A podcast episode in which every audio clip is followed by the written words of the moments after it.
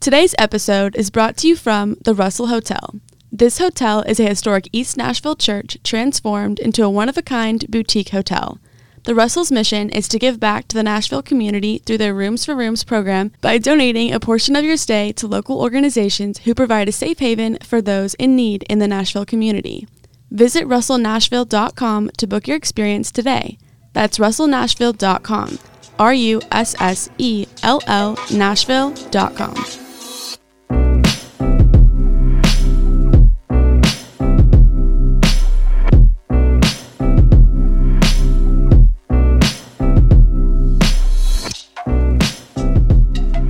What's up, everybody, and welcome back to another episode of You're Not the Worst with yours truly, Riley Nelson. And Avery Blessing. Today, we are having a special guest. Her name is Mary, and we'll introduce her later. But yeah, we're excited to have her on, and we're going to talk about what what are we talking about? Coming into yourself, coming into yourself. hmm. We're going to talk about Owning your story. owning your story and accepting who you are, and learning to accept your past. Oh, yeah. That's a big one. Mm-hmm. Because we all have to do it. Yeah. I think I've gotten like really good, Mm-hmm. or like I feel like this year has been a lot of me like accepting myself and accepting my past, you know, Mhm. Yeah. and like trying to like figure out like past trauma and like my triggers and stuff, you know. It's one thing to accept your past, and that's like a good start to like, of like respecting yourself and like self respect, you know? Yeah, But I'm trying to grow on that, like more self respect. And now I'm trying to like set boundaries and have a little more self love. yeah, Yeah. I mean, this past year I feel like just has been testing me. Yeah. I know? No, you've been through a lot. I've been through the ringer the past like six months, honestly. Life has been putting me through the ringer, but it's As making me stronger. yeah. Even though I don't want it right now, I'm like, can we space this out? Do we have to do it all at once? Yeah. Yeah. I'm trying to look at the positive, but mm. Should we do like year yearly reflections or whatever? Because it's like the yeah, I guess we're coming up to the end of the year. Oh my god, that's so weird. This year, like the beginning of it was like the highest of highs for me. Really? I mean, up until Ju- sorry, up until July, I was on like the biggest high. I was having the best year. Yeah. I think mine started out kind of low because I was going through that toxic love breakup and all Mm-hmm. that stuff. But I think the summer was a big, big high. And I was doing really good this summer. And I was like going good for a while. And then I'm kind of on a low again, Yeah. which I can like, I've noticed. Yeah, for me, like the first half of the year was incredible. Like I felt so secure in my relationships and like I was so happy and like almost like I don't know if naive is the right word. I'm, I don't think I've ever really been naive. Yeah. But like there was just kind of like this naive, like, oh my God, everything's great. My friend group is great. Like my life is amazing. Like look at my life, you know? And then July hit and it just seems like everything went down the toilet. And I like I've been in a lot of lows since then, you know? Mhm. Yeah. But I refuse you know what? I'm just gonna leave it all in twenty twenty one. And focus on 2022 and how it's going to be amazing. Yeah. But 2022 is scary because that's whenever we graduate. Oh fuck God. I can't even think about that.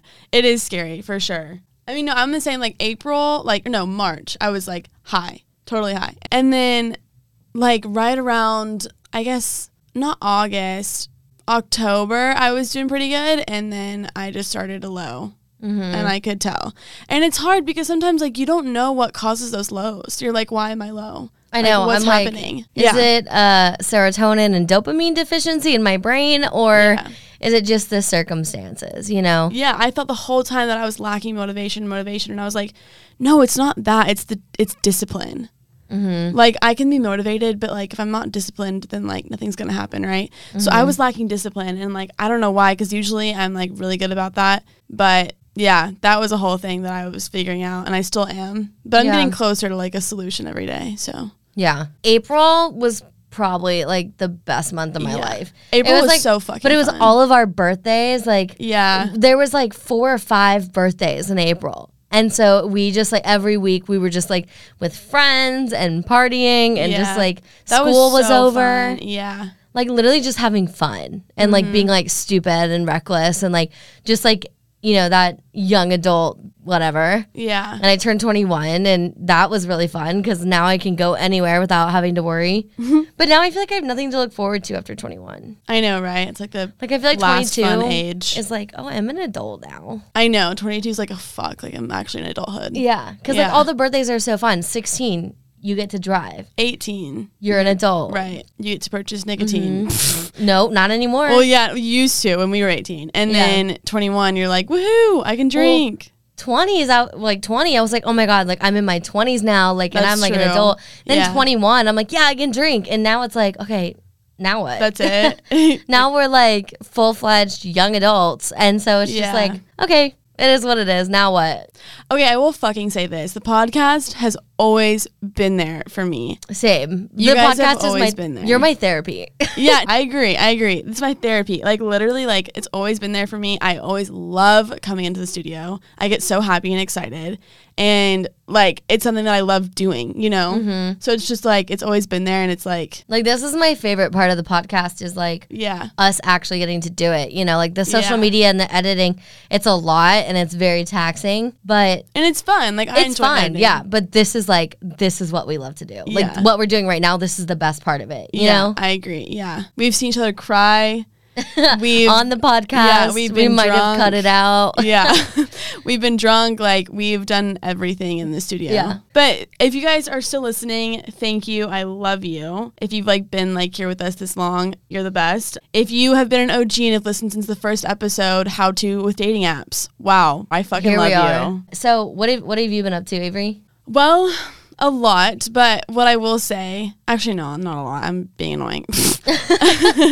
um, I will say that I have a Christmas birthday. It's the 28th of December, and let me tell you, like, they suck. A Christmas Oh, birthday sucks. Like, cause one, everyone's out of town or is like always busy with family, and like you can never, I can never like have a party on my birthday because no one can come.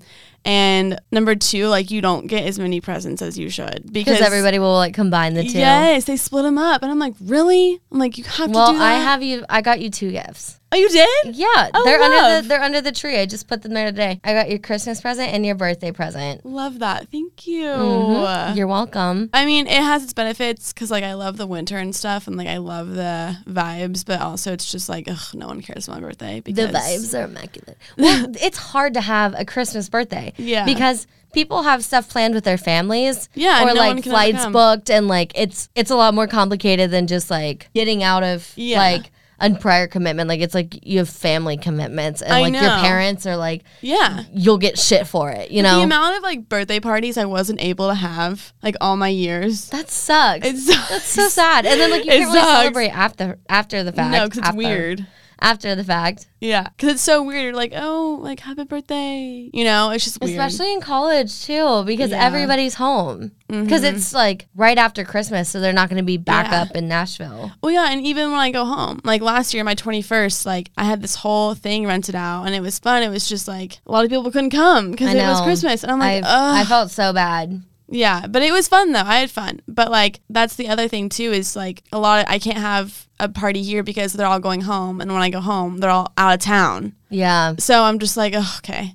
But that's okay. I'm excited. I'm having my birthday party uh, Friday. If you are a fan of the podcast, you are totally invited. You're totally welcome. The bus is at 9:30 on Friday. Be there. We get texts from like random people. DMs are like, "Hey, can I come?" And we're like, "Yeah, sure, more the Of merrier." course. No, so many people couldn't come. So there's so much room. So just come if you want to. I don't care. Just show up and I'll let you on the bus. You're like, "Who are you?" I just need friends. Name five people you know here. yeah, like, who do you know here? But you're so welcome to come. Um, and that's me. what about you, Riley? What have you been up to?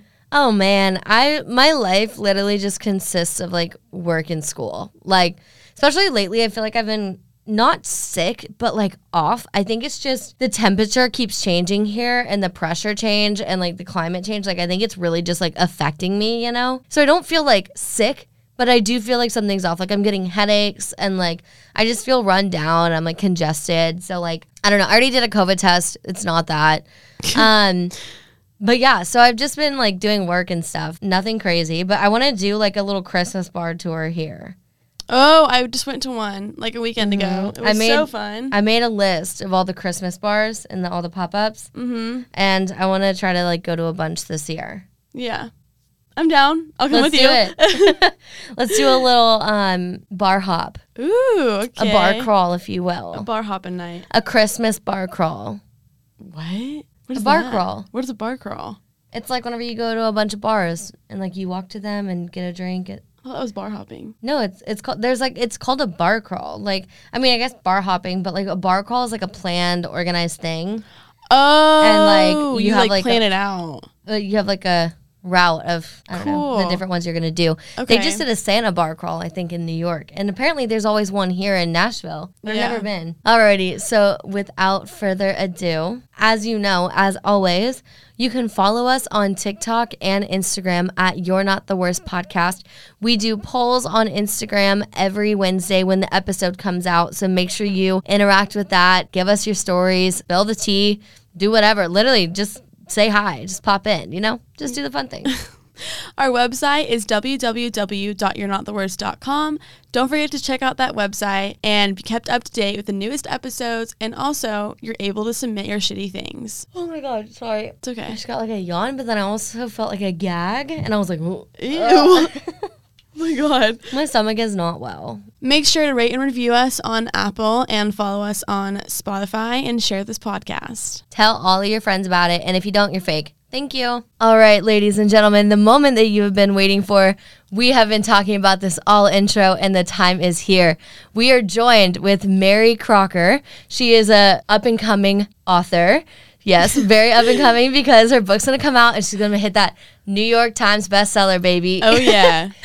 she wrote this book called Unveiling Alice, and it is about her self discovery and about her journey. I hate that word, but like that's the truth of going through heartbreak and self discovery. So, without further ado, hello, Mary. Hi, thank you for the intro. I love the New York Times bestseller. I'm like, does New York call me or do I call them? How does that work? Oh no, girl, you're gonna you're gonna be on it. I have full confidence oh, in yeah. you. Me too. Love it. Remember the name. Mary emailed us, and literally me and Avery freaked out because like we don't get emails that often. Quite frankly, we should get more. If you're listening, email us. But we both saw the email. We're like, oh my god, like somebody listens. That's not our friends. Like, well, we're I friends know. now, but like, We are, we You know, we didn't know each other prior to this, so we were like, oh my god, this is so cool. We had someone like want to come on the podcast, but like, I'm really glad that you reached out to us. yeah, no, I'm so excited to be here and just listening to your guys' shows. Before I was like, oh wow, I need to come on, share my story. It totally resonates. So it's all the other episodes you guys have had. So I'm super excited. Oh, my gosh. We love that. So you started writing a book, and what prompted you to do that? Yes. So I actually started this past January. So in 2021. Okay. And my book is inspired by a true event in my life. So in 2020, I mean, we all remember 2020, whether we was like it or shit not. show. Yeah. It I feel like I blacked it out. Like I don't really remember much of 2020. Girl, I wish I could black it out, but I can't. Um, so in 2020, um, the year started off great.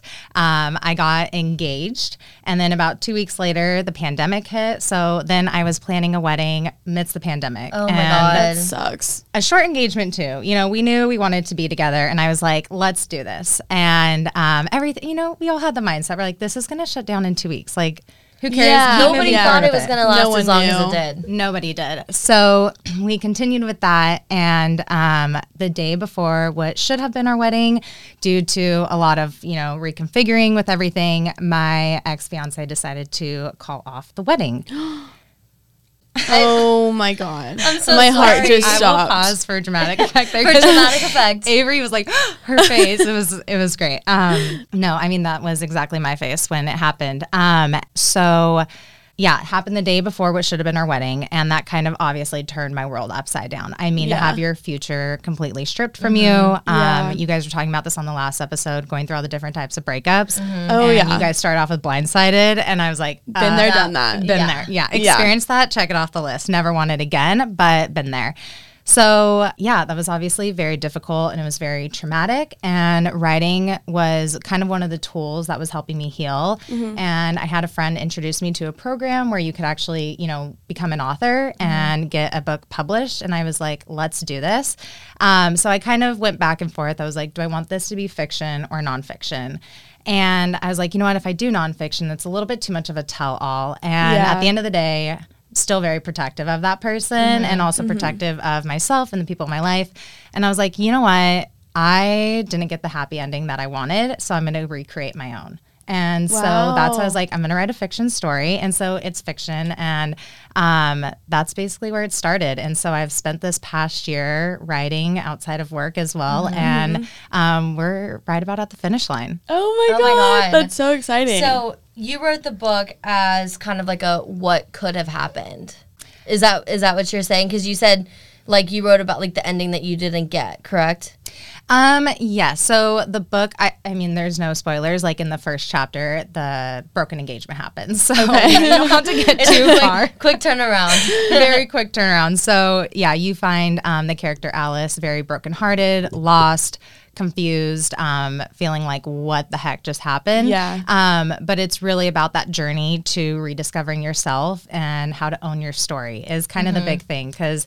You know, shit happens and Yeah. it happens to all of us. And I, in my own journey, kind of realized that I was like, you know what? I have the decision to make. I could either own this story or mm-hmm. it's going to own me. And Yeah. I wanted to be on the other side of it. I Yeah. love what you just said. I can either own this story, it's gonna own me. That's such like a powerful statement. I love that. Sorry, that was great. I I mean, we were talking about this at the beginning. Like we have had like we've been through the ringer this year. Like this year Yeah. has tested both Avery and I. And like I can't even imagine like what a broken engagement. Yeah, like I how can't.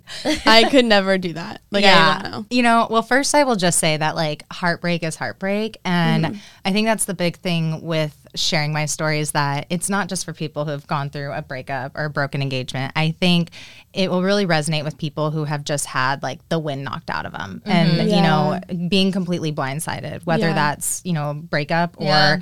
losing a big job or your career shifting or death, you know, all these different things that mm-hmm. Um, kind of are shocking, but it's truly working through that trauma and coming on the other side of it. Yeah. I love that. I love me like your perspective. How much therapy did it take for you to get to this point? a lot, and it was not cheap. Who's your Oh therapist? my Because I think I need a I Same. need her. Yeah, same. I know. I'll have to give her you her name afterwards. Yeah. When he broke up with you, was it just like Like how did he do it? Yeah, did he do it in person? Did he just send a text? Like, what? How?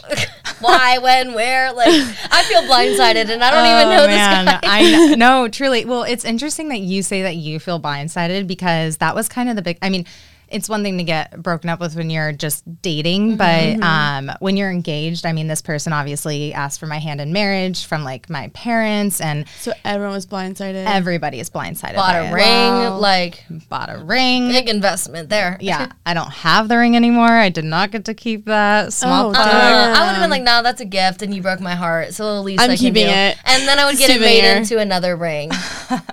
I wish I had thought of that back in that moment, but I wasn't thinking about that. no, you so- probably weren't. No. No, I wasn't. But yes, no. So the breakup was really public too. Um, so um, trust me, I. I know people are like, well, you had to have seen it coming. Like, there have just been natural responses like that. Like, did you Yeah. see anything leading up to it? And the answer is no, No, because yeah. trust me, if I saw it coming, I would not have been in heels and my dress clothes, standing behind a Costco, having my engagement end. That is where Oh my it happened. God. That's how it happened. Behind a Costco? oh my god! Wait, what? Yes.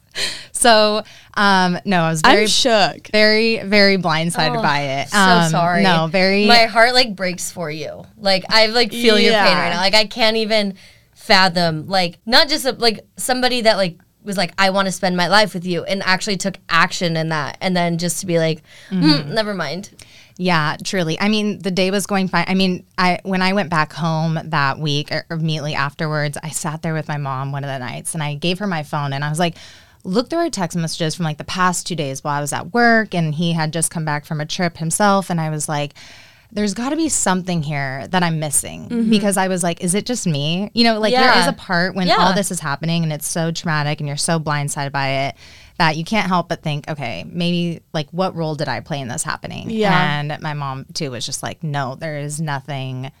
It, it was almost a little bit sickening how much like everything was so normal. I mean, we had just Yeah. gone in to run errands in Costco right before that. And then afterwards, we he was like, oh, let's go take a walk behind. And it's a very public trail that goes through the city that we lived in. Um, so people were walking by as it was just happening. And that, which was also, that's very manipulative too. So we will Yeah. call that out. Well, yeah, he's like, let me do this in public so she doesn't kill me. She can't have the kind of reaction that she normally would have because there's people here. Oh, Completely. Yeah. I couldn't even imagine. Yeah. I mean, I feel like sometimes with blindsiding, like like a blindsided breakup, I feel like it happens when people like kiss up to you a lot, like days before, and they're like kind of like sucking up to you, and like the next day mm-hmm. they break up with you. Exactly what happened or no? Yes. So that is, and that's kind of a big thing in that first chapter too of my book that you'll see that that morning there was mm-hmm. nothing that could have like given me the thought. I actually felt like he was a little bit like overly lovey that morning. Yeah. Um, very affectionate. And I was like, oh my gosh, like I'm loving this. But like we're getting married soon. Like hold your horses. But no, that's that's usually why. Cause I think they're feeling that guilt before. But Yeah. again, I can't speak to that, but I will just say that my experience very much resonates with yeah, what you just said. I mean, yeah, it, the blindside breakup is it's traumatic is what Yeah, it is. So It is, yeah. Would you say that now looking back and having like, you know, not as much like emotion in the breakup, would you say like looking back, even like months or weeks before, like you had any signs? Like was he pulling back at all? Or like now that you can like kind of see it clearly, is there anything off that you noticed about it? Gosh, that's such a good question. Um, because I've obviously done lots of self reflection. Yeah. um, as anybody would. Um, there are definitely some things that ha- kind of came up in those weeks leading up, but it was nothing that was like, oh, this is gonna, This is gonna this is what's gonna end it. You know. And I think also when when you're planning a wedding, tensions are so high, and then add in a global pandemic and, and trying family. Yes, and Yeah. just all sorts of things. And we lived out of state away from our family. So uh-huh. there's already these tensions of being away from everybody during such a mm-hmm. special time and the pandemic that I think emotions were heightened, but it there was never a sign of like, oh, there's doubt here. So I think that's the hard thing too about a blindside breakup is that it's a really like one-sided decision and you're not a mm-hmm. part of it. And I think especially when you're at that stage of an engagement and like our lives already blended at that point essentially. I mean, Yeah, I I looked mean- at him as like my husband, you know, he was my emergency contact, he's my beneficiary for everything. Oh and- my god! You know what I'm saying? And yeah. so and when that's just taken away, it's like, wait a minute, we've been making all these other decisions together and then you went off and made this one on your own. Um Yeah. so yeah, I mean there are definitely things, but nothing that could truly that I could be like, oh yeah, that was the tell all The sign. one thing, mm-hmm. yeah. Yeah. Yeah. Damn, yeah, because we were we were talking about that on the episode. We were like, I a lot of my friends when they've mm-hmm. been blindsided, they'll look back like a year or two later, and they're like, okay, I can like kind of see it. But I just wanted your perspective on that, just so we have like an actual person in here saying, mm-hmm. you know, Yeah, no, I mean, there are definitely things I look back and I'm like, I don't, I didn't love that about the relationship, but you know, I I put up with it and accepted it. But Yeah. Yeah, nothing to the breakup. yeah. Wow. How long did it take for you to start dating again? Oh gosh, that's a great question. Or Um, are you still not dating? What's no, up with that? I am definitely, I'm definitely dating, and slowly but surely, um, Yeah. Yeah. yeah. It's it's taken me a while. I think I just kind of somewhat recently. Um, I'll keep that very Okay. like Yeah, vague yeah. for anybody who does listen uh, to this. um, that is in my life right now. Um, but yeah, no, I've already kind of gone through another a heartbreak that kind of stung. Um, so, and that's just then kind of, it's like you th- feel like you had like five steps forward and it's like, that's Yeah. seven Yeah. steps back because Oh, that, God. yeah. But and no, it like triggers you almost, you know. Oh, completely. Oh, well, especially the way it was like, yeah, handled. That it was a complete trigger. so Yeah. I was like, Yeah. yeah, it's I gonna can't even time. imagine. So you are in therapy, right? Yeah, I Okay. am. Yay, love We, therapy. we are huge fans of therapy on this podcast. Avery and I are both in it, and we love it. Like I, Mm-hmm. I don't know why some people think therapy is like a taboo topic, and I'm like, no, I'm in therapy. Everybody needs to be in therapy. Like Yeah. Yeah. therapy for everyone. Yeah, no, I Yeah. mean, and I will say too, it it took me a couple months before I got into it. I after the breakup, I moved back home for about two months, and then I finally was like, all right, I Mm-hmm. It was gotta also get like out in of here. the pandemic. Yeah, Yeah. it was just Yeah. like yeah, it was like kicking a girl while she's down. Yeah. Like, could we just not? Yeah. And and truly, when I like moved back home too, I think I ran into like every person in my small hometown possible, and who was like, oh, aren't you getting married soon? It was like, No. no. no, I just got dumped. Thank you for the reminder. That Thank sucks. you. Yeah, Oh but um, but I then decided to move out to Nashville, and that's you know how I ended up out here. But it wasn't until like a couple months into it that I was like, I had this like moment one day because I work remotely, and I was on a call, and I just like hadn't really kind of addressed these things. So I'm an Enneagram three, and I know you guys Okay. are big into the Enneagram. We love the Oh, Enneagram. yes, we love Yes, Enneagram. we're trying to. We uh, talked. We met this girl last week, and she's an Enneagram coach. Literally just met her in the lobby here, and we were like, "You're a certified Enneagram coach? Come on the podcast." Yeah. We want to do Yeah. an Enneagram episode so badly. We've Oh, just been trying to find the right guest. Yes, I so I'm an Enneagram 3. So I am like the achiever. I'm like all about image and it's like to mm-hmm. a fault sometimes. And so definitely in this moment, it was that's probably what, you know, led me to owning my story at such like a drastic level, but I was like, I just gotta like get in there and get working. And I, ha- I was like, I don't need a therapist right now. Like I'm doing okay. I'm I'm doing all the right things. Like mm-hmm. Mm-hmm. on paper and on the outside, it looked fine.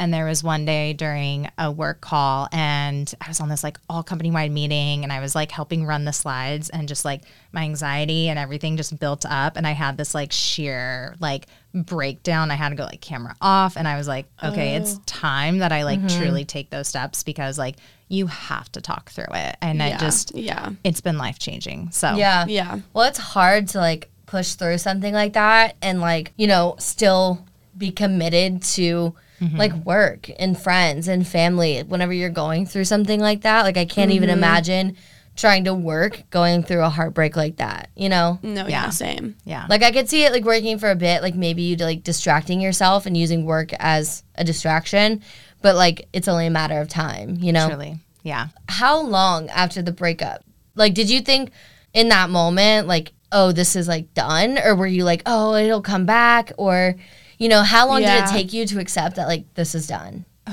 Um, not very long. So I Oh, think that's good. Um, I think I knew it was done, but I think I accepted that pretty fast.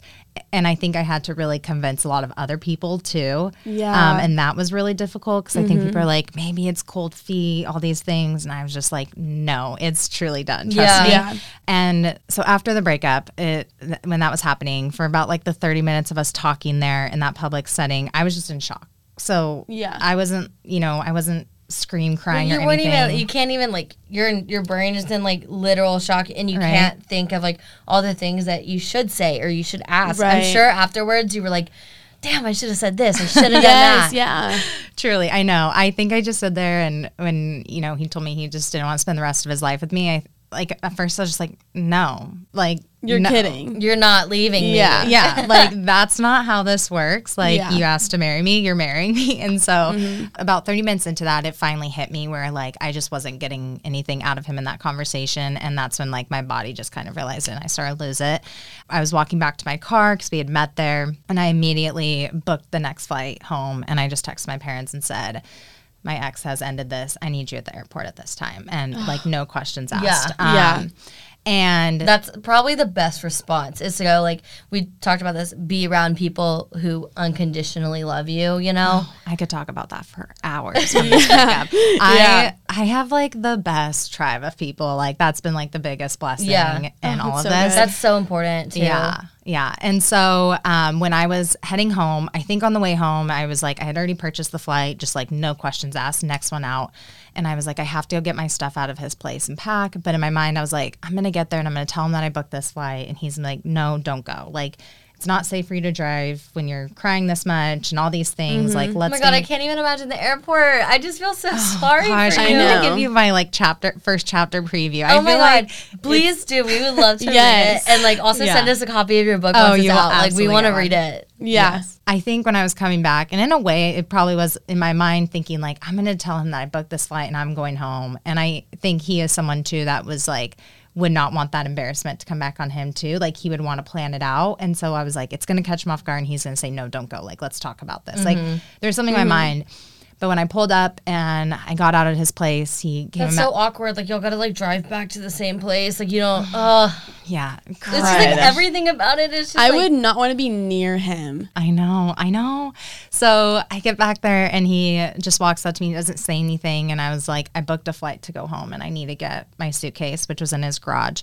And he was just like, okay. And he turned around and went and got my suitcase for me and like rolled it out and handed it to me. And it was just like, that was a sign of that he was like, Done. yeah, you're and and so then my mind just started thinking. I was like, did I do something to like mm-hmm. deserve this? Because I mean, if somebody had wronged me, I would be like, yeah, your ass is grass. Pack it up. You're Right. out of here. Yeah. Like I will pack for you.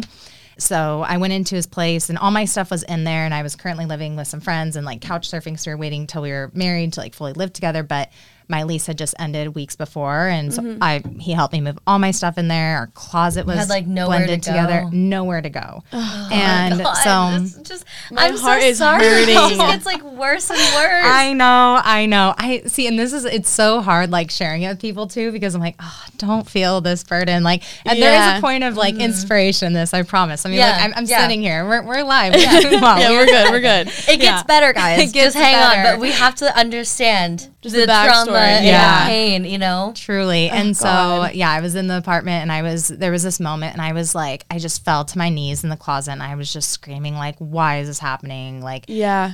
truly drastic, probably TV movie moment. Mm-hmm. And he wasn't coming back there. And so I finally like walked out and I looked at him and he was sitting on the couch and he was just that's so, so, awkward. stoic and like no emotion. and he had his work laptop on his lap. Good. Good. And that Like was the doing moment that I knew like not only is this over, but I truly was like, Mary, there is no way you could beg for this guy back because Yeah. this is like the lowest I of just low. hate that Yeah. he like was so like calm and like act- Monotone. yeah, Yeah. no emotion and stoic. Like that's almost like the biggest fuck you of it all. You know? Yeah. Oh, Not yeah. even sad about it. Like I would be crying on the floor if that happened to me. Oh yeah, truly. And there were just so yeah, so many things that I can go into details about just even that like 45 minutes of being there and just Yeah. afterwards in the breakup, but um yeah. So that was pretty much when I was like it's even if he did beg for me back like I couldn't because this is just a whole other level of Yeah. messed up. So you went home with your parents and thank God you had like a good support system there to yeah. like take care of you. What was that like? Like with your parents? Oh my gosh. So first of all, it's it's extremely heartbreaking. So my parents picked me up at the airport. Um, I mean, they were just crying. And that is just like I'm already sad, but it's one thing like, you know, when Seeing your parents, Your parents cry. cry. and yeah. I like very much grew up in a household like I never got like grounded because it was enough for my parents. Like if I did something wrong, they could give me that look and they would just be like, you know better. Yeah. Yeah. And they would just like let me sit with that. And I was like, oh, you're right, I do. And it's just that mm-hmm. feeling of letting them down. And so that was really where I realized that I was struggling with this like whole thing of like, oh, it's like, you know, tattooed across my forehead that I have this broken engagement. Mm-hmm. And I really was taking on a lot of blame for myself for probably the first six to eight months of like, Yeah. I failed. I couldn't be what he wanted me to be. I wasn't enough. Like so much of that. Um, so and hard it's to like, not do that. yeah and then to watch like you know your family go through this and Mm-hmm. um and you'll hear it more in the book too i don't want to give it all away but Yeah, there no, are some don't. other like truly crazy moments with just siblings and family members that like will just break your heart but in the best kind of way um And so I'm the fifth of six kids. I have a big family. And they all came home, but there was this moment like they all kind of walked in and they all just kind of like lined up in a way to like give me a hug. And, you know, it just it felt like one of those moments where I was standing there. I was like, oh, it's like this moment of like, I feel like I'm putting everybody through this and like this awkward elephant in the room. Yeah. And so it was hard. I mean, it was, you know, I was thankful to have them all around, but at the same time, you're like, I just want to be alone. Yeah. Yeah, man, that's so like sweet of like all your siblings though to come and like Yeah. Be there for you. I can't even like I just like can't even fathom I know, the pain I'm that you went through. Oh yeah, no, it was um yeah, it was difficult and yeah, there's a lot to it, but Yeah. um well, I'm excited to read about it in the Yeah, book. same. Yeah. Because I mean, so it's good. like based off of you. Like, did everything that happened in the book happen with your breakup. with the breakup, or did you exaggerate or like not leave some stuff out? Definitely left some things out. Mm-hmm. Um, and it's so it's inspired by it. So things are obviously exaggerated. And I We will do the say, same with the podcast. We exaggerate yeah, stuff, we- or like yeah. there's a lot of stuff about our lives that just stays out. yeah. you know. Oh, but yeah, yeah. It's um it's really raw and real emotion for like what I felt, I will say. Um and the biggest thing too was that I was like, I can't speak to his side of it. So I really was like, this is all about me. It's not about him type of thing. And Yeah. And also to everybody else that was involved. So, and I'm still very protective of him in a way because that was, you know, the person I had picked for the rest of my life. Yeah. Um, my mom actually. You're so nice. I'm like, even on the podcast, I out people. I'm like, if you're Oh, bad yeah. to me, sorry. Trust me, I know. My mom, she's the only person who's actually read it from beginning to end. Okay. Um, and she told me like not only did it make her cry, but she also was like, "You were way too easy on him." Like, Yeah. Yeah, You're I gonna like make your audience hate him. yeah, you know, you gotta. I'm a firm believer, kill him with kindness. You Yeah, know, I, yeah, I think that's so- good too. I mean, I feel like with this guy, I don't think like from like the way it sounded, like the way he acted, like during the breakup, I feel like it was he was a hard person to get closure from.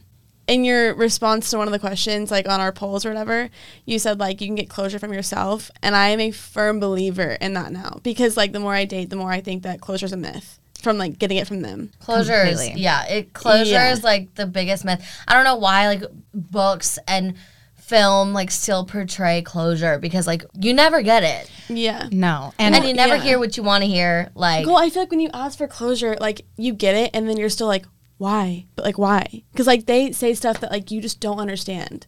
You're like, okay, but I don't get that. So you're still like asking those questions. Exactly. And Yeah. ah, gosh, I feel like in my past, just looking at old relationships, every time I've like gone back and like, no, I need closure. We need to talk. No, Yeah. the night always ends with us like kissing again. And oh then we're like, God, yes. it's fine. And we're like, no, it's not. You still suck. Been and there, this problem's that. not solved. Yes. And yeah, of course, people are going to say what you want to hear. And especially, I feel like with guys, they're always going to say what you want to hear. Cause yeah. Yeah. like, oh, I could have like another night of mm-hmm. fun. And you're like, Yeah. no. So, Yeah. Mm-hmm. yeah. And then also too, like sometimes it just hurts your feelings because you Yeah. like want closure, and they're like, "I don't like that you did this and this and this, and I don't like this about your personality," and you're like, "Okay, wait, maybe I didn't need to know that." Yeah.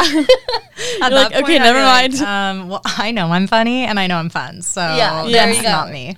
I'm sorry that I'm too much for you. yeah. Yeah, it sounds like you have bad taste. And I'm clearly just not your cup of tea. So later. Yeah. Yeah. No, exactly. Yeah. But on the point of closure, I think, yeah, that was a big thing that I learned that he just.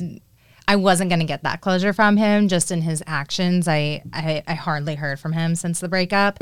Um, and I was gonna. That was gonna be my next question. If you all have talked or Oh no, we have not. Um, I barely have heard from him. So it actually, I was the first person to have to reach out between the two of us. So there was no like, did you make it okay? Nothing like that. what? Oh my Like how God. does it just seems like he just How doesn't does even he? care? Yeah. like, how any- does he go from like Yeah. loving you and like wanting to spend the rest of his life with you to like no communication? Well, not even like asking. Like- did you make it safe? Like what? I know, you guys. I know it's it's so hard because guys, I I like. I share this and I'm like, oh my gosh, because sometimes I'm like that's such a reflection on me. Like, what did I put up with? But obviously, like if he ever behaved that way in our relationship, I, that, that he would have been gone long before. So Right. it, there were so many things that I had to grieve and mourn from the breakup, like Mm-hmm. just him, what our relationship was, our future, so many things. But Mm-hmm. um, I also think I just got to a point where it's just seeing how he acted, and especially when he just like couldn't sit there and like cry with me in that apartment. I just realized I was like, I don't even want to hear his side because uh, That's there's very big of you. there's nothing yeah there's just nothing and i was like and you know what? Because i also just decided and it's part of owning your story but i was like if he gives me that closure then it's like in a way he's like a part of like me like finding myself again. And i was mm-hmm. like again this is not going to be about him this is going to be about me. It was like mm-hmm. and i don't think that's like selfish. I think that's just like important to do that for Yeah, yourself. And sure. i was like i got to do this on my own. And it's it's hard but yeah that's why i truly just don't think that closure needs to be given to you from mm-hmm. someone Yeah. Yeah, I yeah, it has to be within Yeah. yourself and like you just have to mm-hmm. realize like that's not my person. Mm-hmm. Yeah, well, I think like whenever they share their side of the story, like you're not in their shoes, so like you will never fully understand like why they did what they did and like all this stuff and like yeah, Yeah. And I think the big thing too is I don't think I even wanted to understand why he did what he did because it was so, hurtful. Yeah, so hurtful. Um, and just so many other things about the breakup and what unfolded was like, in a way, it was just, inhumane. Like I just felt like I wasn't Yeah. even treated like Yeah, as a I mean, person. for him just to like shut off all emotion towards you, not reach out, not care about your Yeah. like just Mm-hmm. At that safety or point- well being, like that is what blows my mind. Uh, no, at that point, you're like, who are you? Like, who was I dating? I think I hit that point where I was like, I just wanted to be done. Like there were so many Mm-hmm. things too that I mean, my family's so protective and friends, they were like, You need to like ask this, you need to demand this, things like that. And I got to a point where I just was like, No. Like I just Yeah. I wasn't fighting that. And I think I too was just in such a place of like being hurt. And so in a way I think that was just God's protection of being like just sit and like accept that and work Mm-hmm. through those emotions. Um yeah. So that period at your parents' house, like, would you say that you did a lot of like self reflection, or were you just like keep myself busy? Like, what did that look like? Gosh, um, a little bit of both. Um, I mean, I was still working. I thankfully work remotely, which is really nice. So I was able to keep like some normalcy in my, you know, day to day. But um, I started to, you know, I I love running, and so that was a big part of my healing journey too. And so I would run with my mom and her friend all the time in the mornings. Aw, that's so Um, we'd go for walks, and um, my best friend lives back in my hometown too, so I got to see her every day, and she works remotely. So um, there were lots of blessings in that way, and I, I just try to keep myself busy. I also, Yeah. I will be honest, I didn't talk too much about it, and that was the thing that kind of led up to the big breakdown and needing to go to Yeah. therapy. Yeah. Yeah. and um, it's just all of it was like boiling inside, and eventually it's gonna Yeah. boil over, you know? Totally. Yeah. And yeah, so there was even a moment I was on a girls' trip with my um, best friend earlier this year. And I asked her, I was like, what would you have done differently? Like, if you were in my shoes going through this heartbreak. And she was like, I think I would have accepted and asked people for more help a little bit earlier on. And she was like, I think it took you a while to get there and you are there now. But she was like, I just, I think you have like so many people around you. And I did accept at times, but um, yeah, I was pretty closed off and talking about it for a while. So Yeah. Yeah. Well, it's hard. Like, you don't want to even think about it. Mm-mm. Yeah. So you're like, I don't want to talk about it with anybody. I just want to No. forget about it and continue on. yeah. Would you consider yourself to be like codependent in that relationship? I hate admitting that, but yes. Yeah. Um, but you know what? The first step is always admitting it, you know, and getting out of that denial. But no, I very much was. I I think I I did put him on a pedestal, and that's a lot Mm-hmm. of you know that self reflection that you have to do is this happened, and I I can't excuse his behavior, but it's that big lesson of. I can't control others, but what can I control about myself? And Yeah. what can I change about what I'm doing? And that was a big thing. And it's still a big lesson. I still find myself as I'm slowly easing into dating Mm-hmm. um, that I can quickly just fall into like the person that this guy wants me to be. And Mm-hmm. Yeah. um, so much for this ex of mine that I wanted to fit and bend and mold into this perfect wife for him Yeah. one day. Um, and I just realized in doing so that I was like really losing myself with each little change. Mm-hmm. Um, and at the end of the day, like that's nobody wants that. Nobody wants a puppet, you know? Yeah. Like even if I did bend and mold into everything he wanted, like that's not going to make him happy. You know, that's that's not also not going to make me happy. Um, and you know, your true self bleeds out, and I think my true self was starting to slowly bleed out towards the end of it too. Like it, you can only keep that act up for so long. Yeah. Where you know circumstances in life just bring that out, especially a global pandemic and like things going on with work. So It's gonna be like Yeah. the pandemic was just such a time for everybody to be forced to reflect. so Yeah. much reflection. So much reflection during the pandemic. Like I worked out a lot of stuff, which is great, but like ha- it was horrible just having to like sit there all day and either like numb my mind on TikTok or, Mm. you know, go on family walks every 5 minutes. But like I there's a lot of stuff that I was just forced to to face that I never had faced. And Yeah. that was like the first time that I really just like, had to sit down with myself and be like, okay, we, it's time to work on yourself. Like we need to Yeah. like move past these traumas and like all this stuff. Mm-hmm. yeah. completely. I feel like there's another side of codependent because, like, I feel like I was more of a crutch in my codependent relationship. Like, Mm-hmm. I was more like being there for him and like helping him and like mm-hmm. kind of guiding him through his problems. And then, like, but also at the same time, like, I was forming myself into this person that he wanted me to be. You know what I mean? Mm-hmm. Totally. No, I totally do. And I, I think I resonate with that latter half of it of like being that person that he wanted me to be. I don't feel like I was necessarily like helping him through things, but I do think I was like filling some sort of like emotional void or something Yeah. he like hadn't worked through in his life. Again, I mean, I can't speak to all of that because that's his personal stuff, mm-hmm. but I definitely think, you know, I, I think he just, he knew how much I loved him. I mean, it would like bring me to tears sometimes. I would look at him and be like, oh my gosh. And I truly was like, Yeah. I can't believe, like, I would just say things like, I can't believe, like, you've picked me. But I never had those oh. stuff, that those things said back. And so it just was Yeah. so much of like, oh, God. now looking back, I see so much of an imbalance and just things. And I have to accept, like, hey, I put up with that and Yeah. I did. So, yeah. So what did it look like whenever he broke off the engagement and you had to do self-reflection and like find yourself? Like how did you do that? there are like two really pivotal stories that I want to share that kind of happened that I don't think if like and like my faith, let me just start off by saying like my faith is my foundation and Yeah. everything. And I mm-hmm. truly think like God's hands were in all of this. But the first one being that, so when I actually flew back that day, um, I got to my gate and obviously the airport scene was just horrible for me. Um, and I had about 10 minutes to board. And I have traveled so many times. I mean, I live out of state. My family's all in California. And I get up to, my, and I've never seen anybody at the airport ever, is what I meant to say. And I pull up to my gate and I recognize this lady that um, I haven't seen her in about two to three years. And it was a really dear old friend of mine who, at one point in my life, was very much like a mother figure. And I was like, oh my gosh. At first, I was like, no, I can't see someone I know right now and have to share this. Yeah. Um, but immediately, like, she just took me in and comforted me. And I think that was like God's first sign in saying, one, you're not going to be alone in this. Like, Yeah. he, like, truly, like, and it was like this weird thing too, where she shared they weren't supposed to have a layover there. Like, their whole travel day had been messed up. Like, Oh my god, that's like such a God thing that she was there Yeah. at that moment. It was such a God thing. I tell her all the time, like, you are like this angel in my life. It's crazy. Um, and so that was a big thing. And then about a week after the breakup, I actually um, headed to Santa Barbara to go um, stay with my sister and brother in law. And the family was all kind of getting together. And my brother in law was getting ready to run this half marathon. And I had been working out, but this is granted, like, it had been like eight days since the breakup. So I probably had lost like 10, 12 pounds at that point, had not been eating, been crying all the time, mentally and emotionally stressed. Like my body is not ready to do that. Um, but my brother in law was like, you should run it. I was like, no. And granted, too, this was Pier to Peak. So you started at like legit sea level at like 4 a.m. while it's pitch black and you ran up a mountain. Like it is a straight Oh damn. 13 mile climb.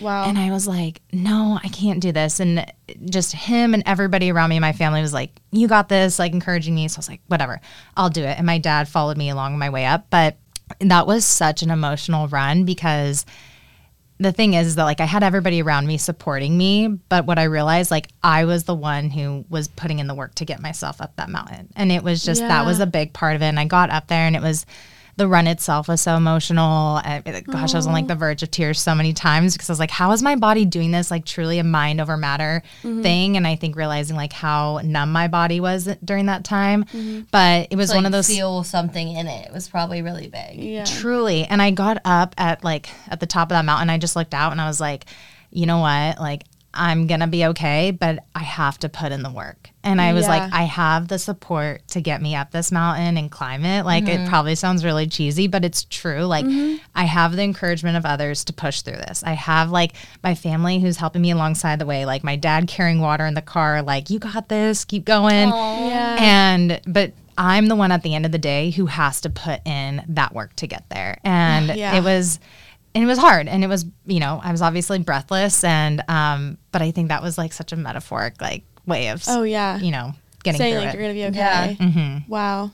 That's awesome. That's I like that's such the fact that like it really happened like it literally sounds like a metaphor like Yeah. you have all this support helping you but like at the end of the day you have to do it You do. and it's the same thing with going through what you were going through and how to overcome it Truly. And it's that's the part about owning your story that I think it's so easy to I think it's actually easier to fall on the side of just staying in the realm of being the victim the whole time and being like, yeah. this happened to me, so poor me. And I think that like actually putting in the work and saying, No, I'm gonna own it. Like this Yeah. is not for this story to own me for the rest of my life.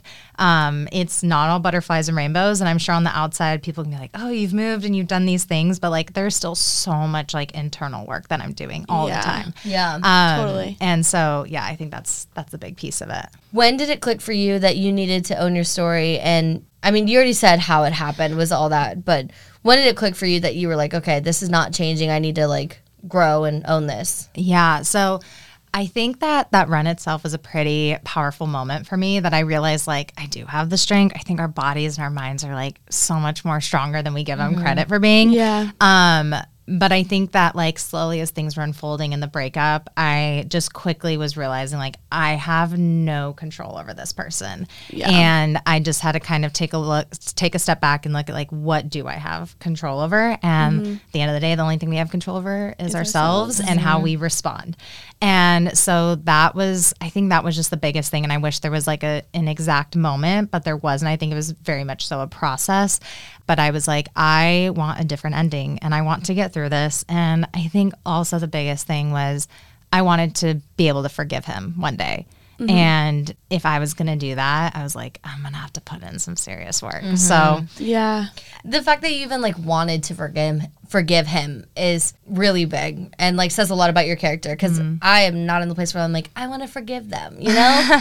like Yeah. that's so like mature and oh. like strong of you to be able to think I want to forgive them one day, you know? Because Yeah, I think I- a lot of people are not. I mean, I feel like like the during the time like between like where it happens and then like where like you don't forgive, I feel like you're holding on to the whole thing.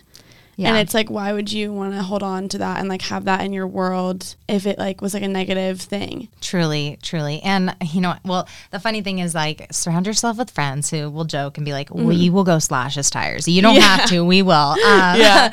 all jokes aside for legal reasons, but no, they should do it. Yeah. It's the least that you can. Yeah. I'm totally teasing. Um, but then, yeah, I mean, it was such a big thing. And I mean, just what you just said, Avery, is that there were so many nights that I, I realized I was like, you know what, I'm and this anger was like an excuse for me to like still hold on to Yes. him. And mm-hmm. because when you're angry, Totally. then you have a reason to think back on all the things that were going well that he then let go of or, you know, then ruined and took away from me. And it was like I was just living this place. I was like, if I'm angry, then I have a reason to be mad and I have a reason to think about him and look back on old photos and all these mm-hmm. things. And I was like, that's not getting me to where I want to be. So I was like, Right. I truly have to let that go and move forward with it. So What was it like having to grieve that relationship? it was hard. Yeah. Um, Would I you mean- say like you're fully like you fully grieved it, or you think you're still going through it? Oh, I, I'm definitely still going through it. And that's, yeah, that's a big thing. Like, grief is just not linear. And I think I'm very much like with writing this book, I'm very much in a stage of making meaning of that grief and what happened.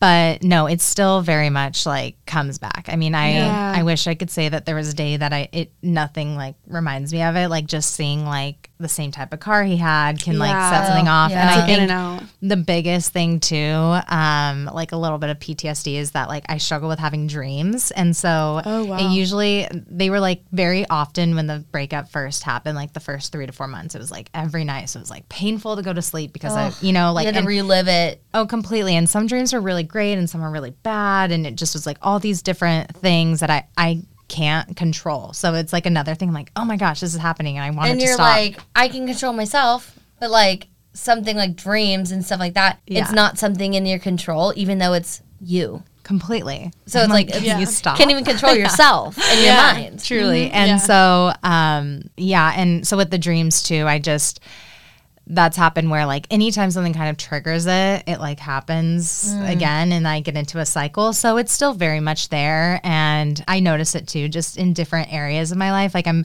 i'm much more i would say like private and protective of things and especially my space. Um probably a little bit more guarded with letting people in. Yeah. um not just like uh, you know romantic partners but i think like even friendships or like coworkers. You know i started at a new place over summer and i probably haven't like dove deep, as deep in as i have in like past jobs because I'm, my guards are up for sure and so yeah just being very protective of that i mean there it's different things it doesn't always like with that you just don't notice that stuff always in relationships it's like in all areas of your life so Yeah. Yeah.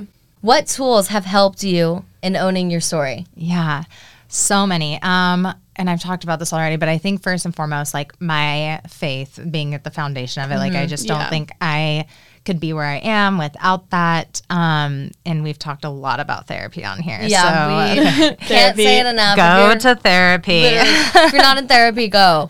Yeah. That's a PSA for all men too. Especially, oh, Oh my my god. God. It's always the Don't guys tell too that it. refuse to get in therapy, and they're the problem. They're sending all the women into therapy because they refuse to work on themselves. I so. Facts, Have you guys like seen those TikToks where it's like, oh, there's like this guy, and my mom's like, no, go on the date, give him a chance, and then then it switches to like their Google Calendar. It's like therapy every therapy, Tuesday. yeah, yes, yes. Oh my god. I love those. It's so true.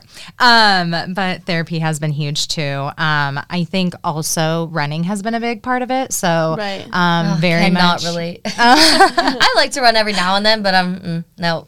oh my gosh, it has been such a part of like the healing journey for me, and I've absolutely loved. It. I mean, obviously, I think that one run is what like kickstarted it, but I think also like I just could not. My book wouldn't even be where it's at without like the people who have supported me. Like that was a big part of getting the book to where it was going to be um, and published was there was like a pre-sale campaign and so i just had so many people who like pitched in for that and pre-ordered my book like not even knowing what it would you know fully be about and so just knowing that like i have that type of support system and people who believe in me it's like I, god has truly put these people in my life and now it's up to mm-hmm. me to do something with it and that's again coming back to like what do i have control over like how can i make the most of this and just own the story so Yeah. Yeah. Wow. Oh my gosh. I love that. So I do too. the book has kind of been. I mean, yes, you go to therapy, but like the book has probably been like your outlet. When Completely. it comes to that, how I guess it's taken you about a year, but like how many drafts of the book have you written? Like, mm, have you mm-hmm. like changed complete like plots? Like, was it completely different in the beginning versus the end, or like where how what was the process of writing the book?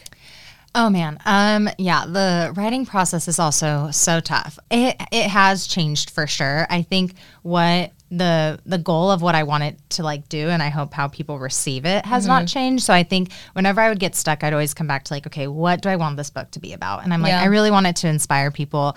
I want it to like also be a reminder, like not only to people who have gone through something really difficult, but to people who are interacting with others, like knowing your actions do have an impact on mm-hmm. people. So just like Yeah. just a way for people to also take that into consideration. Uh-huh. But yeah, the writing process has been a lot and it but again, like the premise of it has stayed the same since it's based off, you know, my life, you know, inspired by it, I should say. Like, but did the, you start out wanting to write your ex as a villain or like how did you because i feel like at the beginning and whenever it's still fresh i'd be like oh i'm gonna smear this person and then by the end once you like Oh. healed you're like well i don't need to do that like Uh, you know, I don't think I ever wanted to make my ex the villain. I think that that was, yeah, I know. I just didn't. you're so nice to him Probably too nice. I know. I think because I think what I came back to is that like if I did that, then it's about him. And like Yeah. that's true that's it's true That's so about true, me. yeah. Like, you know, it's um, very much about like life after heartbreak and overcoming that.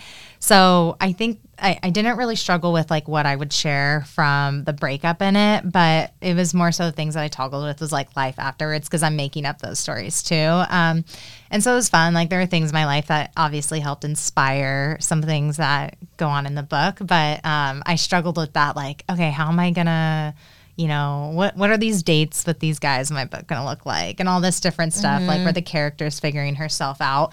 Um so that that was a little bit of some changes but no i mean i unfortunately could not make that breakup story up. So it was very Yeah. yeah. Yeah. Wow, yeah. i can't even like i don't know. I think about something that big. Like did you ever find yourself dating to fill the void that like did you ever find yourself like whenever you broke up were you like oh i need another guy to replace this or like do you think that you actually like worked on yourself it's so hard because I was just joking about this with a friend the other day, complaining about something, and mm-hmm. she was like, "So are you guys are you done with men?" And I was like, "I mean, I say that, but like, I'm so boy crazy. Like, come Yeah. on. At the end of the day, I'm just a girl, you know. Like, Yeah. and we love boys. So, no, I don't think I was ever like wanting to necessarily fill a void. I think it's just it comes back to like. I do just like have so much love that I want to give to someone, but I think I'm very much at a place now where I'm pretty protective of that. That like I I can smell BS right away, and Yeah. if someone's seeming a little shaky, I'm like, uh, I, yeah, I'm gonna I'm gonna draw a boundary here. So no, I mean, yeah, then I could talk about dating all the time, and so we have a whole podcast about it. yeah, I love it. know, yeah. Yeah. Um, but I mean, I think now I've it's it's been good because I think it's forced me to not take dating so serious. I mean, when I met my ex, I was 23 and very much like this is what I want, and I was like, Right. this is what I'm going to do, and I'm going to get married, and we're going to have this life. And I Yeah. dreamt up this whole thing, put him on a pedestal, which is also not fair to someone as well. Like they also have different expectations. Totally. And I think it's it's just shifted like, hey Mary, slow down, relax. Mm-hmm. I had a friend remind me recently who's like, the fastest way to get to where you want to be is slowly. And it's just been like, okay, slow and steady. Like Yep. it doesn't have to happen overnight. And I think I totally fall into that trap where I'm like, no, you have to love me right now. Like I know. Oh my gosh, me too. Why do I like? Why do we do that? Like, I feel I like it's, know. there's this whole thing on it where it's like it has to be like perfect, and you have to like mm-hmm. have like the best meet cute, and like you know what I'm talking like all that stuff, and then it's just mm-hmm. like it's that's just not how it is. Yeah. Like ugh, it's stressful. It's a lot. and It you're like. I want them to like my everything. I want to like have this like perfect life with them, and then that's just never how it is. And and men just don't think that way. They I don't. Think I'm just like finding out they they just think so differently. Totally. And I'm just yeah. They're more like lot about that. functional and like So functional. service level, and we're like. Or like they can get deep and stuff, but we're like immediately like you like love me or like you don't like you're all Yeah. in like or you're not like it's just like yeah I want Yeah. to like die for you I or just like think like women are so emotionally intelligent compared to men. Like Mm-hmm. I struggle with like guys even now and I know we're still young, but like being at this age and not being able to communicate feelings or emotion, it just it makes me so mad sometimes cuz Yeah. like they Yeah. bring all these people down with them. No, I know. I think ugh, the biggest thing too is just that they are just like they they can't like do multiple things at once. And I know people say mm-hmm. like multitasking is a myth and maybe it is, maybe it's not, but I can do so many things at once. I think we are just like innately meant to just like handle multiple things at once. I mean, like, Yeah. look at the fact that like women will be pregnant and like working and like balancing life Raising and all this stuff. kid, like- exactly. Yeah. And so, like, for me, I'm like, and I grew up fifth of six kids. So that's also just the way I was raised. Like, it's chaos all the time, but it's like a mm-hmm. controlled chaos. I'm like, it's hot mess express. Like, you're either Yeah. on or you're not. And I just think guys are like, no, I need to like get everything sorted before I can like, oh my god guys are yeah, they're like I have to it's so funny most too that's the truest like statement I've ever heard Like- so true guys are like, I have to get to where I want to be in my career before I can settle down. I have to do mm-hmm. this, I have to do that before I can settle down. And it's mm-hmm. just like, you can do it all with the person. Like, truly. why can't, I don't know. It's just, it drives me crazy because, like, why can't you work on yourself and your career? Like while you're with somebody, mm-hmm. like why does it have to be like some like a person or my career? I just don't think that that's Yeah. how it has to be. I, I kind of get it though. I feel like because I feel like when you want to like I feel like when like they're saying that they're like career before like relationship, they want to be able to like give their all to that person mm-hmm. and like not worry about their career. That is true. And I I know, but then I come back, I'm such a firm believer like iron sharpens iron. So I'm like, Yeah. while you're figuring out, I'm figuring out and we can figure it out together Yeah. and be on different Yeah. paths. But I think I also like struggle with this of like, okay, but if they're gonna like take all this time to figure it out, then they get to an age where they're like older. So it just it comes with more of a past and they're also so much more set in their ways. And mm-hmm. Men just are not as adaptable as women. Like I will stand firm in that. Like they just can't. And um, but I do think like women are. And yeah, but then it's like if they're too young, then it's like they're just not ready yet. Which I'm Yeah. sure you like. I Yeah. remember being back in college, being like, "Oh my gosh, this guy like can't even figure out how to like microwave a corn dog. Like, how Yeah. is he gonna figure out how to take me on a proper date? Like, Yeah. truly." So. Totally. Okay, so what's the hard truth about owning your story? I think the biggest thing with this is just accepting your part in it. Um, so we talked a lot about like, do you feel like you're codependent and all this stuff? And while there's a lot of you know manipulation and things that can go into leading to that, I think that when you truly decide to own your story and not let it own you, like you are stepping out of that victim mentality. You are choosing to let go of that anger of what happened. You are choosing to be on a path of forgiveness and moving towards something better. And that is very hard when you've gone through something traumatic. Like the number of times I've wanted to just be like, gosh, it would just be easier to be like angry at this person and like chew them out, you know, like Yeah. I will say, like, throughout that breakup, there was never a mean message that I sent him or anything like that. Like, truly, just like, I'm not doing that. And so that doesn't mean that You're I. so strong. That doesn't mean I didn't want to. Yeah. You like have all these like drafted notes. oh, yeah. Oh, yeah. Oh, yeah. The notes app is Mm-hmm. locked. So, um, for many reasons. Um, but I think that's the biggest part. And just, and then you're accepting like everything that you choose to do from there on out. Like, you are owning that. And, um, it's a lot of accountability for yourself. And like I said, like some days are easier than others. And especially when it comes to, the extent that I've gone where I'm like, I'm gonna share my story and put it into a book and create this really magical ending. I mean, even coming on to do this podcast today, I mean, I have to talk about this story and what happened. Yeah. And Especially once the book comes out, you're gonna have to talk about it a lot. You know? a lot. I mean, Yeah. I- like you have to share that now with like guys that I'm dating. I'm like, hey, by the way, like there is Yeah. a story out there about how I've Yeah. been broken up with. That's us with the podcast. Oh, yeah, yeah, totally, totally. We're just like every guy we were like start dating. We're like, please don't listen. Like, Just Yeah. wait get to know me bit. organically Yeah. before you listen to the podcast because this is like, you know, they get to know your whole life story. yeah. I Yeah. don't like. I don't like knowing that they know everything about me and I don't know everything about them. Totally. Yeah, Totally. it's just like not natural. And it's like, the they do that. podcast for us is like pretty vulnerable. Mm-hmm. Like I talk on the podcast like I would talk to a friend. You know. Yes, completely. And sometimes the guys I'm dating don't need to hear that. Yes, that's very true. But you know what? I always come back to vulnerability breeds vulnerability. Like it Yeah. truly my does. my so therapist says that. I think Brene Brown says it all the time too. Brene Brown, bro, I want to have her on so bad. I don't think she'll ever like. okay, she comes on. I'm gonna be outside the door like, listening. I don't think she'll ever see my message, but like I've emailed her a handful of times. I'm like, hey, No. my therapist put me on to her, and then John Berger. I'm not sure if he knows her, but he wrote about her in his book, Mm-hmm. and then also brought her up in the interview. So I was like, if you know her, like. Yeah, Send let her us our know. She wants to do some us. charity work.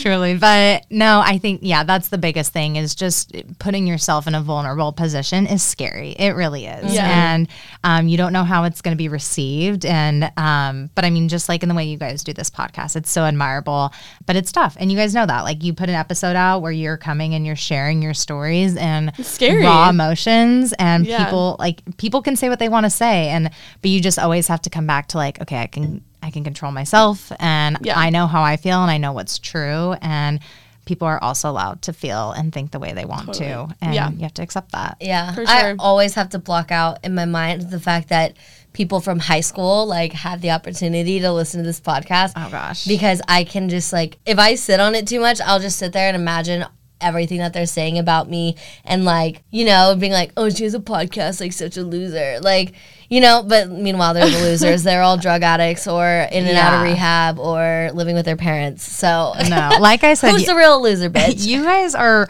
way ahead of your time, like having a podcast like this. So I oh. seriously commend you. I was like, Love that. I was like a senior in college, I was not building out a podcast. I can tell you that's for well, sure. So we're doing it, but like like I said, we still are doing this stupid, crazy things. Like literally a few weeks ago, we were in New York, and um, I made out with this random guy. He ripped my nail off and busted my lip because he bit too hard. Yeah, that was bad.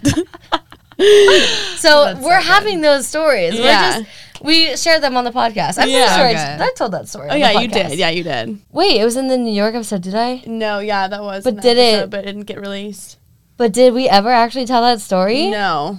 Oh my god, we have to. Oh my god, we gotta tell the story. I'll tell it for like shitty things or something. Yeah. Yeah, no. So like we're still doing all the dumb shit. We just put it out there for the world to hear. Yeah. My mom always gets so mad because she's like, "Are you sure you want all this out there? Like, what about like your future career?" And I'm like, "Mom, I am going into entertainment one way or another. Yeah.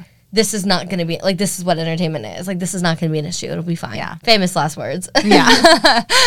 Lastly, what has been the biggest reward or lesson that you've learned while owning your story? two things. Um, the first one is going to be really cheesy, but I'm a lot stronger than I probably give myself credit.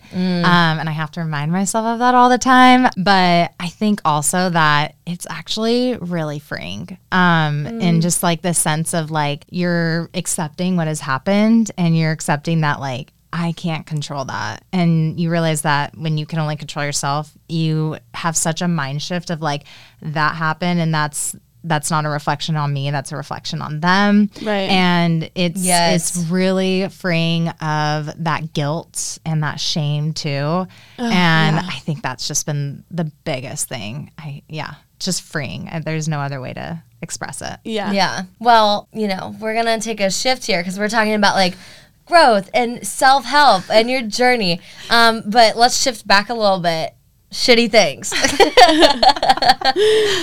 we always do shitty things every week Mm-hmm. and just tell stories that have happened to us or things that we've done to people, you know, things like that. Mm-hmm. Um, so without further ado, you got this, girl. I know. I was like, was the breakup story not shitty enough? Like, I mean, that Oh can totally God. be your No. shitty thing. I'm It's teasing. really shitty, I'll tell you I- that. Well, I was curious. I was like, is it a shitty thing that's happened to me or something I've done? It can be Both, both. It can either. be Oh, man. either. Yeah. Gosh. Um, let's see. I okay, I'll go ahead and share this one. And I'm not gonna give any timelines, so it's gonna be very vague. That's but- fine. And yeah, no names either. But um I had a really good guy friend once who I kept very much like we are just good friends, but feelings were very much developing. I mean, we talked all day, every day. I felt like I was really becoming this person's like emotional support as we talked about.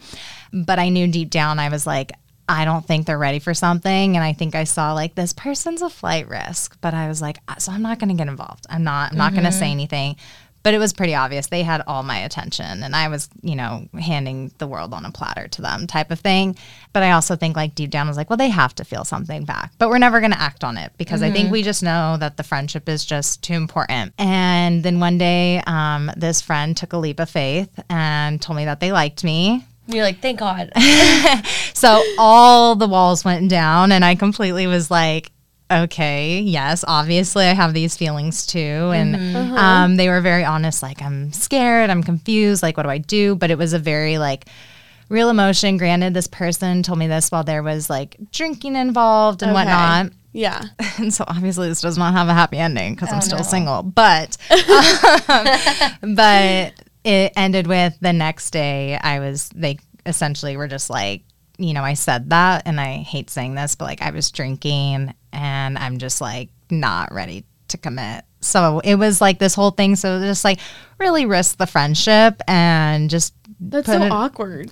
yeah, and it was like I didn't instigate, and I knew deep down I was like, this can't like this isn't a good thing, so I'm not going to say anything. And then they Yeah. were, so then they told me, and Did then I y'all was like, like, end up like getting together that night, and then the next morning they were like, "Oh, actually, wait, no," or was it just like they said it but they didn't act on it? I know, and this is the difficult thing. So we definitely did kiss. Okay. and I mean there definitely were You can just sparks leave it there. there, Yeah. I won't. Yeah, yeah, we definitely kissed. There were definitely sparks. I have so much fun around that person, Mm-hmm. um, and they know that, and I they have so much fun around me. But I think the biggest thing too is like this person also told like other friends in our friend group that they had feelings for me before he decided to like come tell me that. So then why would he? And then the next day completely took it back. So it was like think he's just like scared? Like, do you think it'll like work out later, or do you like? I don't know. See, because now I'm really guarded. Yeah, And yeah. I'm kind of like once you cross me. I mean, I'm a forgiving person, but I like we talked about. I it's I don't forget. Actually, so like, what's stopping them from wanting to commit? I they just said that they're really scared, and I. I don't know. I talked about it with one of my older brothers, and he was like, "Honestly, I think this guy just got in way and over his head. Yeah. I think he does like you, and I think he saw like I'm at some point gonna like lose her because you know, obviously, if I start dating someone, you know, they're not gonna be able to like talk to me all the time, Right, yeah. And um, but yeah, that was kind of the big thing that they just they just said they weren't ready to commit to something, and I think I mean you can tell I'm pretty much like a no BS girl, like we talked Mm-hmm. about off, you know, off. Uh, I was about to say off camera. I know it's off, the, mic. Off the Yeah, whenever off the mic, like you're either all in or you're not. And Yeah. so, um, and I think they just woke up probably the next day and they were like, "Oh shit, what did I do?" So it was just a, it was a shitty thing that happened from a friend, and Yeah. so Are you still friends with them? we are still friends. Yes. oh god. Yeah. and again, I'm like keeping the timelines so vague. All right, Avery, your shitty thing. yeah, my shitty thing, baby. Okay. So this is like the shittiest thing of all shitty things that we've ever done. Like it's just like a definitely you're like, oh my god, I literally am mumbling so I much. yeah, I can't talk today. I'm, I'm just like, it's embarrassing. I, it's so funny at the end of the podcast. Like whenever we leave, we're just like silent Yeah. because we're like brain mm-hmm. dead. yeah. Okay. So yeah, it's like a worst or it's like the you're not the worst shitty thing. Like you guys are not the worst. I'm the worst for doing this. Um okay. So me and Mr. Man, I don't know, did you listen to the last episode? Oh yeah, I heard about Mr. Okay. Man too. Yeah. okay. okay, so me and Mr. Man went out this weekend. Um Oh my god! I was like forgot what you were telling, and I was like, "What is she?" Uh, okay, it just came back. I sorry. literally, oh my god, I can't even talk about it. It's so cringy. Um, I'm scared. Okay, so, okay, so we went out this weekend on Thursday, I think. Yeah, we like went out and we pre-gamed at my apartment and then pre-gamed at a friend's apartment and then went out to Broadway. And I don't know what it was, but like when I drink, like I usually can feel it right away. Mm-hmm. But this, it like all just like hit me at one time, like the drunk feeling. And I was like, oh my God, like fuck. Like it was like, okay, it's like, you know, like you can't feel it, so you like keep drinking. Mm-hmm. That's what I was like and then it doing hits that you night. like a bus. Yeah, so I literally got like so drunk and like bad, like almost like blacked out. And like I never black out, like ever. She barely. I mean, I had to like force feed her alcohol when we go out because she won't drink, and I'm like, "Get drunk with me." What a good friend. yeah, okay, so like that happened. And then I woke up the next morning in bed with him. We didn't do anything, by the way. I'm just gonna say that now. We didn't do anything because like we both were just like passed out drunk, like mm. bye, like gone. And then I woke up and the hangover was terrible. So I get up and I start to like throw up in the bathroom in the toilet and I was like, okay, I'm fine. And he's like comforting me like whatever and like being like really nice about it. And then I go back into bed and it's like 30 minutes later. Oh my god, I was like, I am not gonna throw up again. Like I'm not going to. Like I won't do that to him. Oh my god. So I feel it happening again. I'm like, I can't, I can't. And I sit up and I'm like, okay, I actually like, have to go to the bathroom because like this is like, gonna happen. I don't make it. And Oh, it God. literally, oh my God, it splatters everywhere on the bed, on him, on me. I'm like, oh my God. I was like, holy, like, I was like, I'm so sorry. And he was like, no, it's fine. Like, it's fine. He runs to like, the bathroom to get a towel. to help me, y'all. He like starts throwing up himself because he Oh my can't gosh. even like. it made me laugh so hard because he's like, Here, here's a towel, and then he like runs to the bathroom to throw up, and he's like trying to help me, but like is also throwing up, and I'm like, oh my god, like it's so embarrassing, it's so bad, and I'm like sitting there with like throw up on me and my hair, and I just start dying laughing because like it's just so funny. Like he's like here, like like trying to like help me, and I'm like, oh my god, this is just terrible, but yeah, and then so I took a shower and it was fine after that, and then I threw up again, not on him, but like not on him this time. yeah, time. not on him this time. Um, in the bathroom. But, But yeah. the way that he's still texting you. I I know. I was about to The say, way what's that the he- status Oh. of this now? yeah, no, he like. oh like my god. you're like, oh my god, that was But like he was also so drunk that he was throwing up. I mean, before you even threw up, he was throwing up too. So it's like good because like if it's like one person that acts that way, that's so like mortifying, you know? Mm-hmm. yeah. But like since y'all were both so fucked up and throwing up, it makes it better because like you like you balance each other. You offset each other's embarrassingness because as embarrassing as it was for you, it was just as embarrassing for him because he was also throwing up. But like I threw up like in the bed, like on him. Like that's even worse. Yeah, but like he was throwing up before too. Yeah. So but, like yeah. it's embarrassing for both of y'all. So it's just like something that y'all can like forget, no harm, no foul. Like Yeah. Yeah. y'all like what's what's just, the like, math it's term? never Like whenever you happened counteract. Wait, what? you zero each other out. Like Yes. in terms of Yeah. humiliation. It's just oh my god, like it's never happened before, and I was like, what? Like why is this happening? Like it was just so bad, and then like oh my god, it was just like gross because like I tried to like cover my mouth and it just went like like out Oh. everywhere, like splattered, and I was like, oh my god, I want to die. Like I was like, I'm gonna go crawl in a hole and die. and now you're like, Yeah. I don't want to talk to you. Um, Yeah. we, I don't exist anymore. I'm yeah. gone. oh my god. Have you seen him since? It sounds like you guys have texted, but have you like hung out? We were supposed to go out tonight, but we couldn't because I was like recording. We're doing this right now. Okay, yeah, Yeah. so it's my fault. Got it. you can come over after. Yeah, St- no. It's still early. It's seven o'clock. I Yeah. know, but then we're hanging out tomorrow, so Hmm. Oh yeah. my, God. my shitty thing isn't really like I don't know. I don't really have like much. But you know what? I don't think so I haven't told the New York story. No, Okay. So my shitty thing, it's kind of shitty, but like it's also kind of not. It's kind of like iconic, but like also I had a lot. I had a lot of anxiety the next day. You know, like whenever you're just like, Scary. oh God, like the worst. and like your friends are telling you everything, and you're just like, oh, Can that's everybody so just forget? Yeah, literally. so, um, I whenever we were in New York, we were at this. Uh, it was like a burlesque show, and it was so much fun. But like we drank so much. Like Mm-hmm. we got there at eight. We didn't leave until like two a.m. and like we were just like drink, like pounding drinks the whole time. You know. Mm-hmm. And like pouring shots, we had like bottle service. Are like pouring shots in everyone's mouth. Like, oh, it was so fun, but like so crazy. And so there's this point in the night where I am so drunk and I am like feeling myself, but like also like I'm just like, oh, like there's like no hot guys here. And I was being so annoying about it. Like I was like texting my friends and I was like, let's go somewhere else. Let's go find hot guys. Stupid. that in itself is embarrassing. And um, they're like, no, like we're having fun. I'm like, you don't get it. Y'all have boyfriends. And I'm be- literally being so annoying.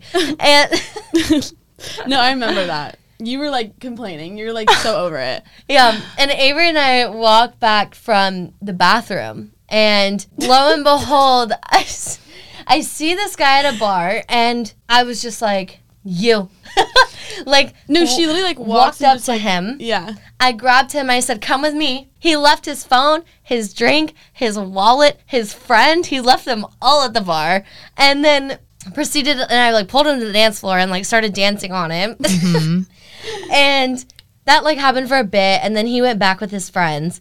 And I was like, okay, it is what it is. But I was also like kind of mad because I was like, you don't want all this, but like drunk me is like Yeah. so annoying.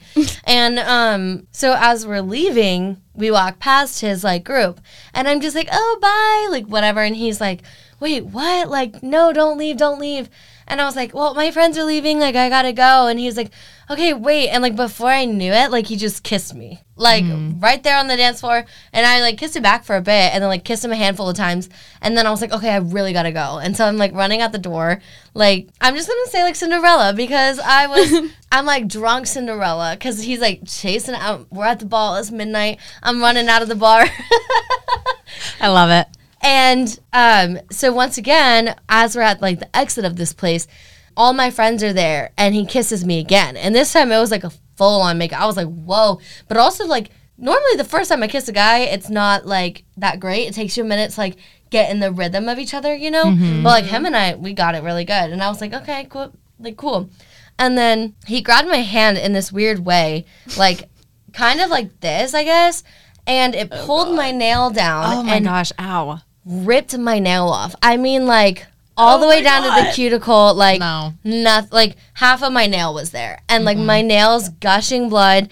And at the at the moment, like I was like, "Ouch!" It hurt, but I was so drunk that thank Yeah. God I didn't feel the extent of it. And so then, as like he pulls away, he bites my lip, and once again, I was like, "Oh, that was kind of hard," but like didn't know the extent of it, you know. Yeah. And all my friends are watching this happen and they're just so confused because I was only with Avery when I d- was dancing with him. Oh, yeah. So none of my friends saw us together and they were so confused because they were like, did she just grab this man and like kiss him? I don't know. So then I'm like, okay, I really gotta go. Like all my friends just saw it and I was embarrassed. I was like, oh, that's so embarrassing. Like they just like it's not a good look.